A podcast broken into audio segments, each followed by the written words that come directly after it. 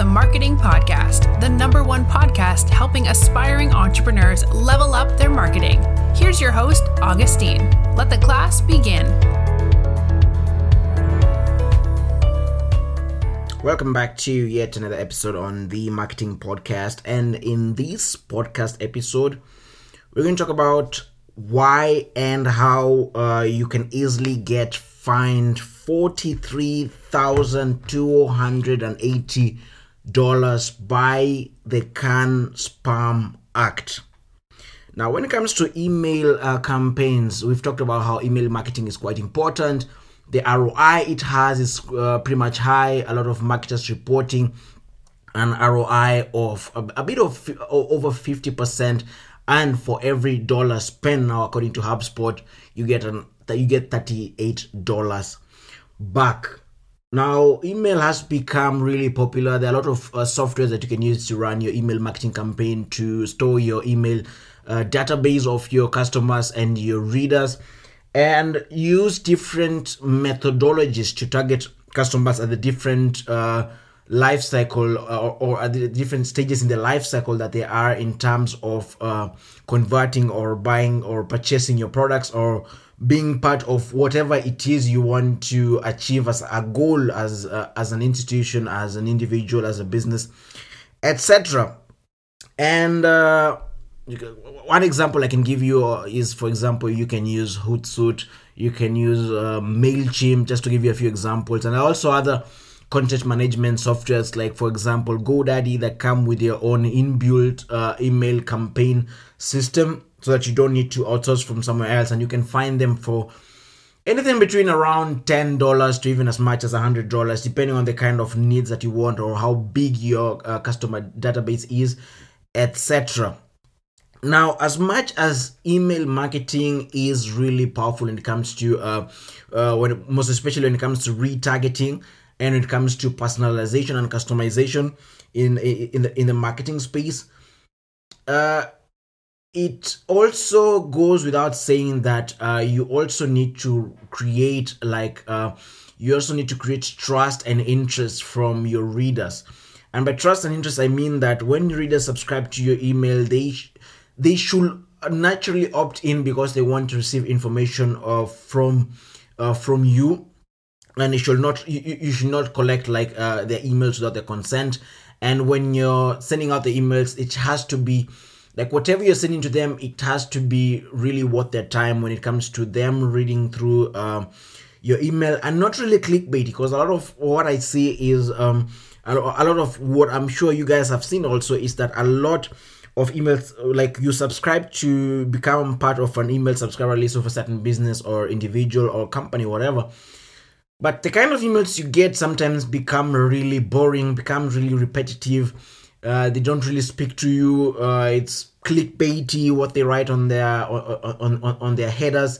Clickbait. You click to you, you click the email, but it's nothing really important. And if you're doing this, what really happens is that um, if a majority of your readers or subscribers are not clicking through your email, are not opening your e- email, meaning your op- opening rate is low, then the amount of subscribers or readers opening your emails in comparison to the total amount of uh, subscribers and readers to whom the email was sent to is pretty low. Now, what this does is uh, when it comes to, for example, Gmail, now Google, what happens is that uh, your email will be marked as spam and your emails will end up uh, will end up in the spam folders of a lot of your readers. And you don't want to have that. Now if you have this problem now it's best to use an email software where you can actually check the analytics of your readers and subscribers and try to sweep off those who are not really interested in opening your email so that way you keep your email list clean and you avoid your emails ending up into uh, junk mails of a lot of your readers. Because pretty much no one opens their junk mail so you don't really want that to happen. But before you actually sweep them off you can actually retarget them and try to uh, gain their interest back to see whether or not um, to see whether or not they can uh, get on board with the whole email marketing campaign and all that if not then well and good you don't really need to force someone they have to be able to opt in or out as frequently as they want and whenever they want Uh, yeah. Now, when it comes to email campaign, uh, one of the things that you really need to take care of is something called the CAN Spam Act. Now, these some of the guidelines that have been set when it comes to sending sending emails, be it from B2C, uh, B2B, regardless of who you're sending your emails to. There's some of the guidelines that you need to make sure that you follow. Otherwise, you'll be liable to a fine of up to $43,280 and something you don't really want to incur because that's now counterproductive. That's not an ROI, that's a cost, that's money gone. So you really want, as a business, as an individual, as an entrepreneur, to really avoid that. And uh, now, some of the guidelines that they've given us is uh, the first one being don't use false or misleading header information. You're from to reply to and routing information, including the originating domain name and email address, must be accurate and identify the person or business who initiated the message.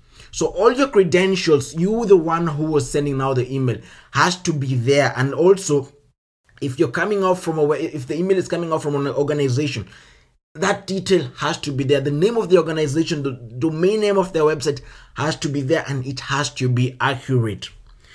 The second thing is uh, don't use deceptive subject lines. The subject line must accurately reflect the content of the message and this is what I talk about a lot of clickbait. If now, if you really, if you go to your junk mail and you wonder why most of these emails end up in your end up in a junk mail, if you go to your junk mail, you'll find a lot of deceptive uh, subject lines when it comes to uh, the kind of emails that land there. Um, maybe someone talking about uh, um, uh, you just won. Uh, you've just won, like the subject line reads, you've just won the lottery. Uh, click this email to claim your reward you click the email, and then what comes? Uh, other the content is very much different from uh, the subject line because the subject line tells you you've won. Now click, uh, now click to, to, to claim your rewards. But once you click through your once you click through your e- once you click through that email and check the content is them they want you to do actually something else and they use this as a form of uh, clickbait. Um, the other thing is identify the message, the message as an ad. The law gives you a lot of leeway in how to do this, but you must disclose clearly and conspicuously that your message is an advertisement. Now that's straight off the bat clear. I don't need to put uh, to explain that. The fourth thing is tell recipients where you're located. Your message must include your valid physical postal address. This can be your current street address, a post office post office box you've registered, uh, or a private mailbox you've registered with a commercial mail receiving agency established under postal service regulations. Now, when you send your email, you have to give when you set an email campaign, you have to you have to give your physical address from where you're sending the email from. If it's a business, where business is located, and all that. So that's pretty much straightforward. If you don't send this, like I've said, if it goes wrong on your side, you're liable of up to $43,280. So something you want to avoid is counterproductive. And yeah. Um, tell recipients how to opt out of receiving future email from you. You must include a clear and conspicuous explanation of how the recipient can opt out of getting email from you in future. Craft the notice in a way that's easy for an for an ordinary person to recognize, read, and understand. Creative use of type size, color, and location can improve, improve clarity. Give a return email address or another easy internet based way to allow people to communicate their choice to you. You may create a menu to allow a recipient to opt out of certain types of messages, but you must include the option to stop all commercial commercial messages from you. Make sure your spam filter doesn't block this opt out request. It's one thing that I really, really hate is uh, when it comes to um, when it comes to a lot of these uh, email campaigns. Now, I've had also the experience that, for example, I shopped on a certain website, I bought something, and um, I opted into the email uh, em- e- e- email email subscriber list because I thought that maybe that uh, you know uh, the emails that I'll receive will be worth my time. Let's say when it comes to offers and all that, and um, yeah, and one of the things that one of the things that happened is uh, that I started now getting like daily a lot of uh, emails from them uh, like two, three emails, and I wasn't actually reading them. So they started going into my spam folder and all that. And when I tried opting out of it, it was quite difficult to find where to opt out.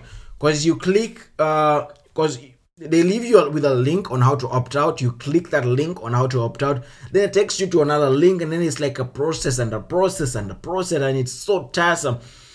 Try and avoid that. Make it straight make it straight and clear for anyone who's subscribed to your email. If they don't want to receive your emails it's nothing personal. So they are not simply not interested in what you have to offer they are not part of your buyer's persona. They're not really someone you should uh, you should be looking into as a lead. Maybe you could, you could try retargeting them.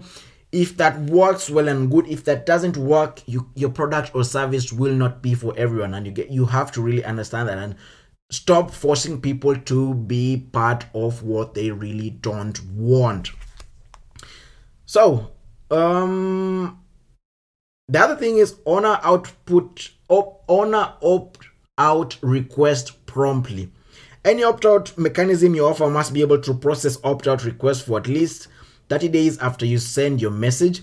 You must honor a recipient's opt out request within 10 business days. You can't charge a fee require the recipient to give you any um, any personally identifying information beyond an email address or make the recipient take any step other than sending a reply message or visiting a single page on an internet website as a condition for honoring an opt-out request once people have told you they don't want to receive more messages from you you can't sell or transfer their email addresses even in the form of a mailing list. The only exception is that you may transfer the addresses to a company you've hired to help you comply with the CAN-SPAM Act. Simply what I've explained in the previous point.